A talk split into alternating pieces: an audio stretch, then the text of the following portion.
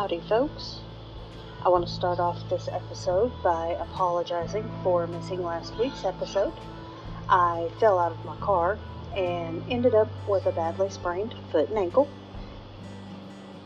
I'm, I'm very clumsy. but I'm back now.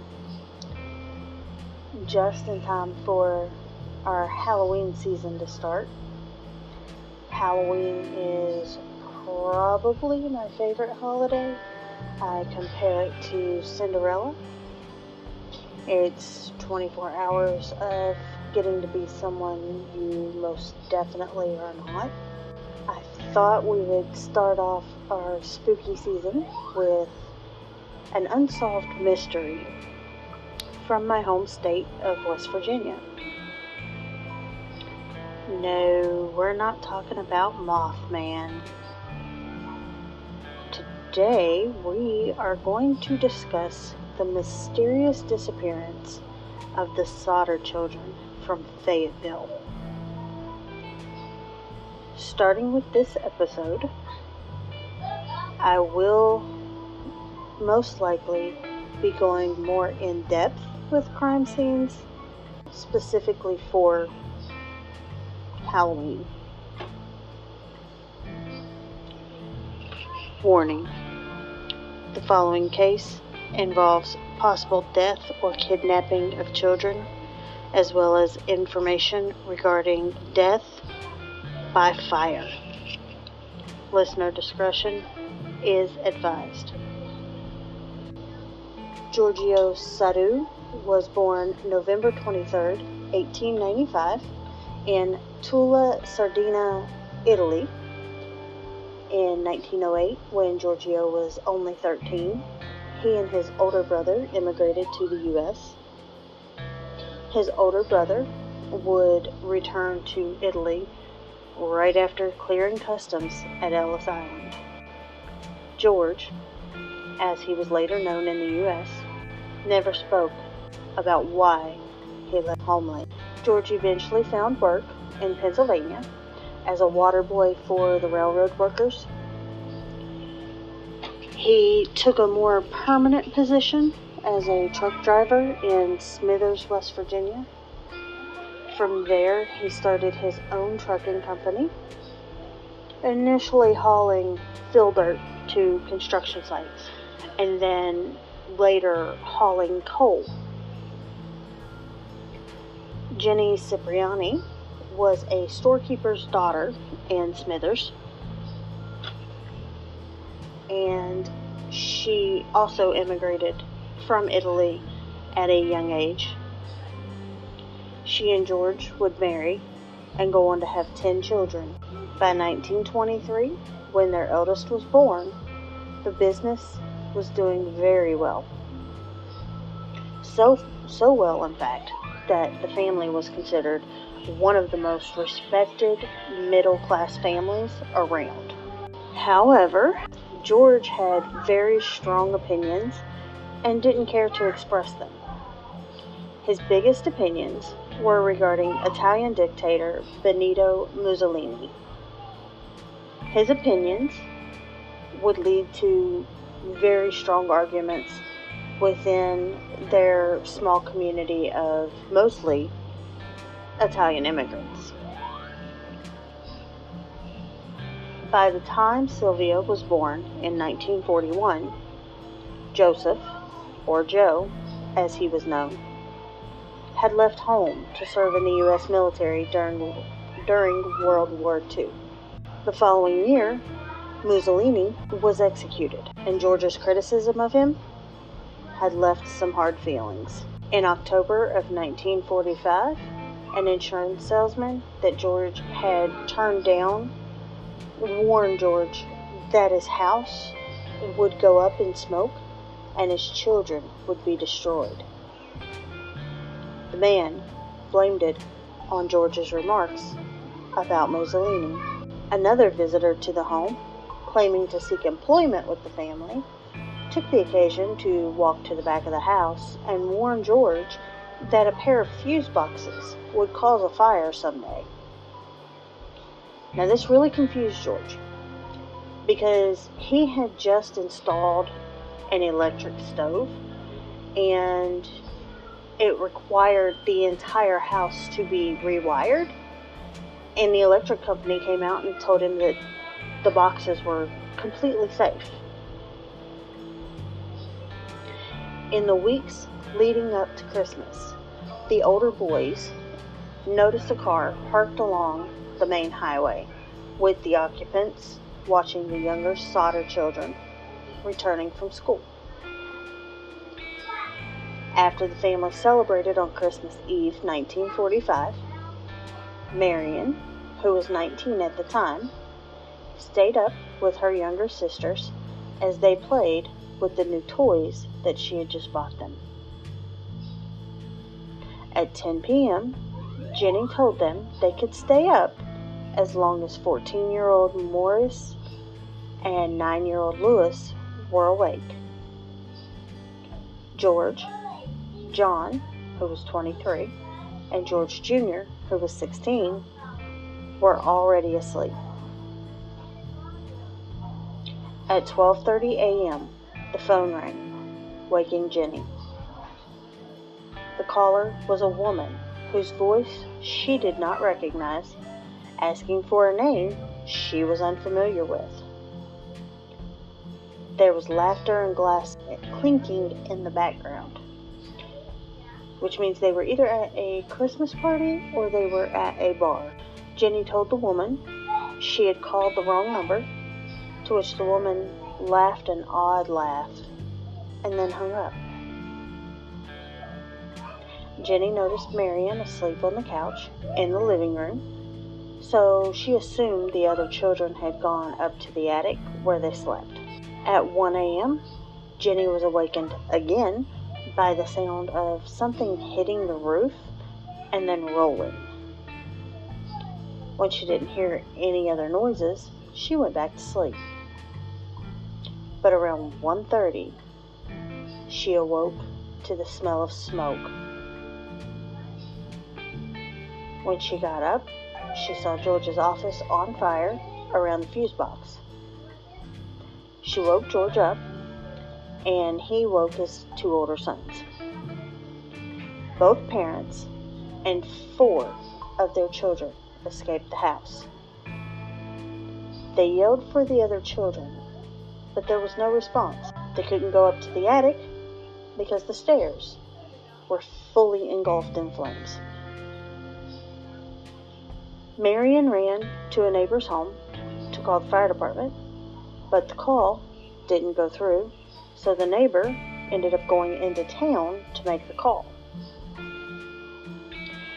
George attempted to climb the outside wall of the house with his bare feet. He broke open a window and cut his arm in the process. He and his sons had gone around the house for the ladder but it wasn't in its normal spot, which would be leaned against the house. A water barrel that could have been used to put the fire out was frozen solid. That bit of information is not very pertinent to this because it's West Virginia in December. It's really cold. So it would be frozen solid. That is that that's just part of living in West Virginia. George tried to pull his company trucks up to the house so that he and his sons could climb up to the la- to the attic. The trucks wouldn't start. Even though they had worked the day before, they didn't start.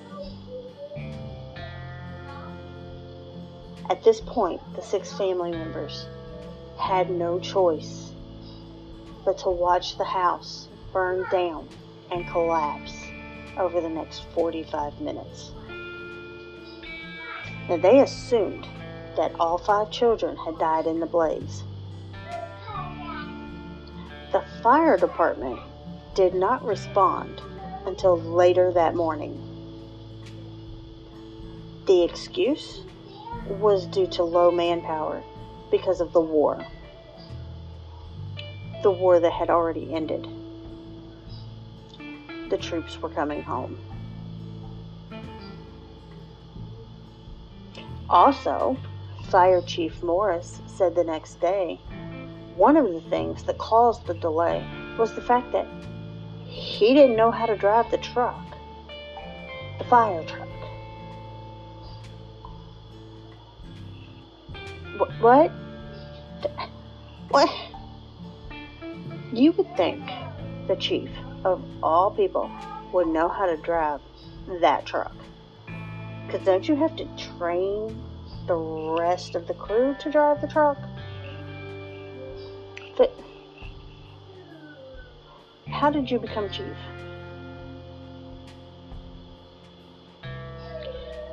By 10 a.m., Chief Morris told the family they hadn't found any remains.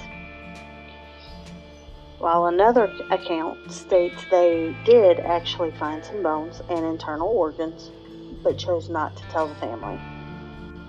The chief believed the children died in the fire and it was hot enough to burn the bodies completely. So so let's let's talk about that for just a second. Okay? Because it's it's not a true assessment. And I say that because a crematorium typically burns at roughly 2500 degrees for 2 hours. The bones are left behind.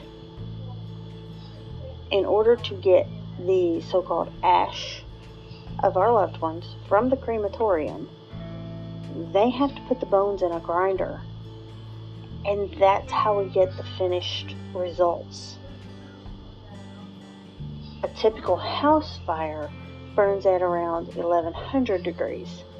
With five people, there should be bones left over. Okay? Fire does not destroy anything but evidence. That's it. It doesn't actually destroy the body. There's always something left. Always. Back to the case. The fire chief told George to leave the site undisturbed for the fire marshal to conduct his own in- investigation. But after four days, a grieving George couldn't take it anymore, and he bulldozed five feet of dirt over the site with the intention of turning it into a memorial garden. The local coroner began an inquest, and the jurors decided the fire was an accident caused by faulty wiring. However, on that same jury was the insurance salesman who had told George his house would go up in smoke. Odd coinky dink, don't you think? On December 30th, 1945, the children were officially declared dead, and their funeral was held on January 2nd, 1946. Their parents were not in attendance due to being grief stricken.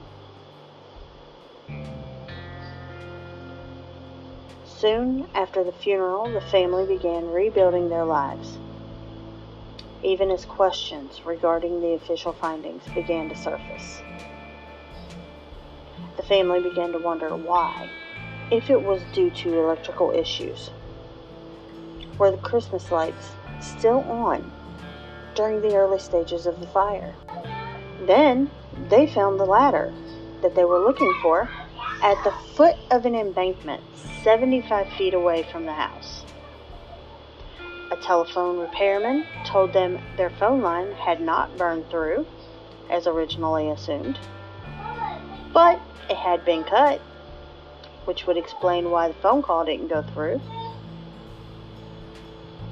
Whoever cut the line had to be willing and able to climb 14 feet up the pole and then reach two feet away from it to make that cut.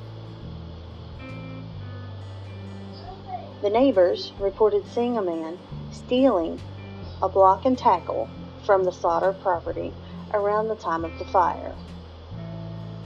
He was arrested and did admit to cutting the phone line and the theft.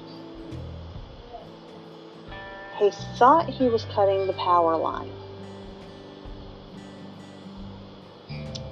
However, there is absolutely no record of who this man was or why he decided he needed to cut that line. Jenny, Miss Jenny, I'm impressed with this woman. I have I have a lot of respect for her. She couldn't accept Chief Morris's belief that all traces of those bodies had burned. She couldn't accept it because many of the household appliances had been found in the ash and they were still recognizable. And she had also read an article recently about a fire that happened around the same time. All seven members of that family died, and all of their skeletal remains were found. Jenny also became a bit of a forensic scientist herself. She would burn small piles of animal bones to see if they would completely burn to ash. They never did. She interviewed an employee of a local crematorium who told her that human bones remain even after burning for two hours at 2000 degrees, which was much hotter and longer than the house fire. You remember, the house fire was only about 45 minutes.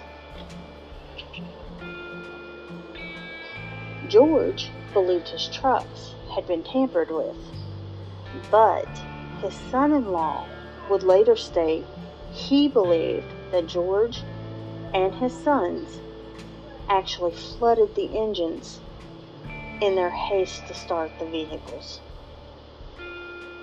It's a very good possibility.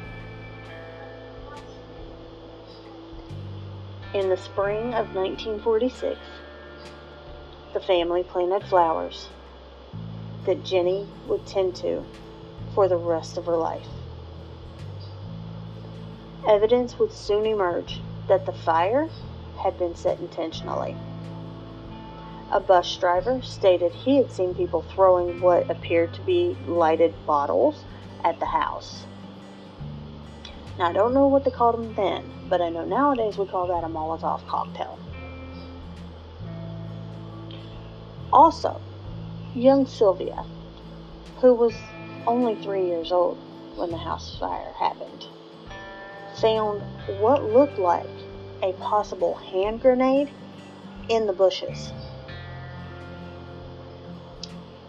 Witnesses claimed to see the children in a car that was driving away from the scene. The family also hired a PI from nearby Gauley Bridge to look into the case. And he let them know about the insurance salesman being on the coroner's jury. And he also went with George to question Chief Morris because there were rumors that he had found a human heart. Morris admitted it. Then he led them to where he buried it he dug it up and he gave it to them. They sent it off for testing. Know what it came back as? Beef liver. That's right, cow liver. Supposedly, Morris planted it at the scene, hoping the family would just accept the deaths. In August 1949, a pathologist supervised a new dig through the dirt where a dictionary belonging to the children and some coins were found. They also found several small bone fragments that were sent to the Smithsonian for inspection. They were confirmed to be the lumbar vertebra from a person around the ages of 16 or 17 too old to be any of the missing children. It was later determined to come from the cemetery in Mount Hope. In 1950, the state officially closed the case, stating it to be hopeless. So the FBI picked it up as an interstate kidnapping case, just to close it out in 1952. The family then started to print flyers and offer up a 50, a $5,000 reward for any information that would bring some closure to them. In 1952, they also erected two billboards. One on the site where the home once stood, and the other along US Route 60 near Ansted. It did bring some information regarding sightings of the children. George followed up with each bit of information in person.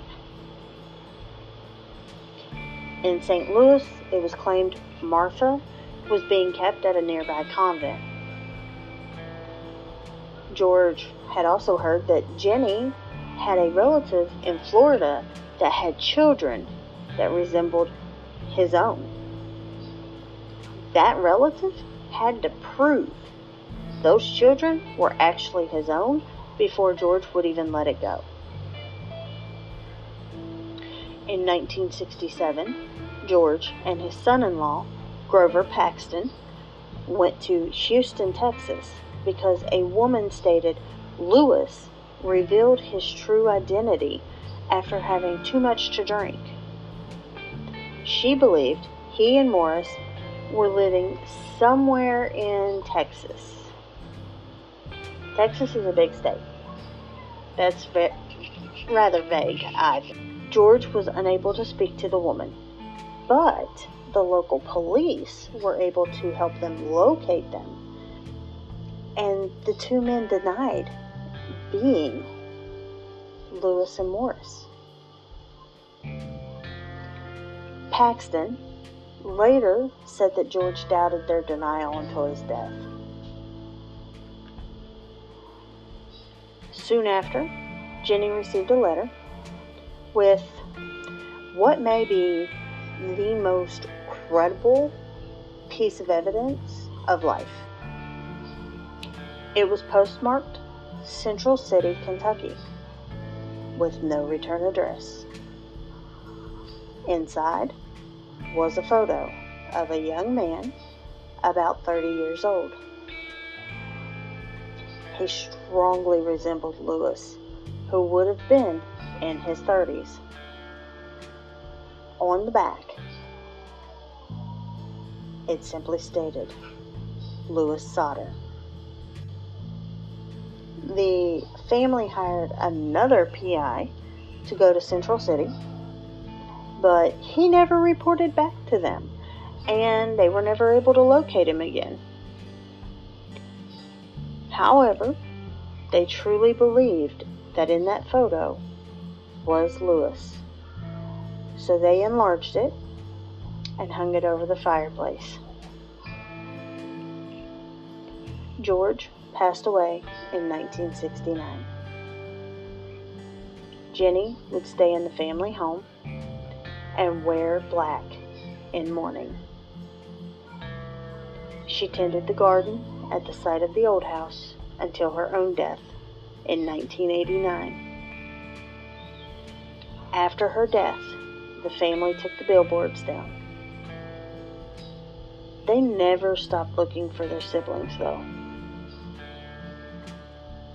In 2021, Sylvia, the youngest of the Sodder children, and last known living member, passed away at the age of 79.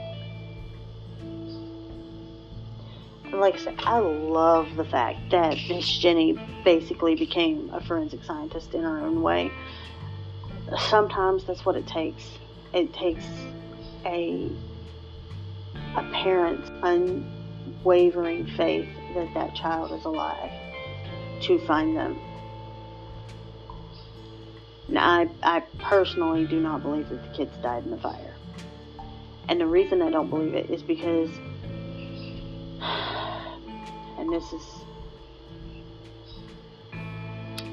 you would think if someone is burning to death, there would be screams. There was silence. By the time she woke up, she would have heard the kids coughing. She heard nothing. So I don't think that the kids were in the attic.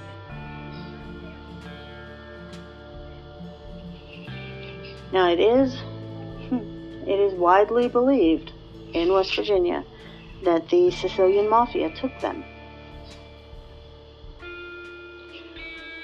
I do believe that the two young men George encountered in Texas were his sons. And it's it's widely believed that they were protecting their family and that's why they said they weren't them. But what do you guys think? Do, do you think the local police and fire departments were involved? Do you do you think the two visitors were? Do me a favor, head over to the True Crime and Whatnot Facebook page, and let's talk this one out. Thank you guys so much for joining me today. And as always, stay true and whatnot. Bye.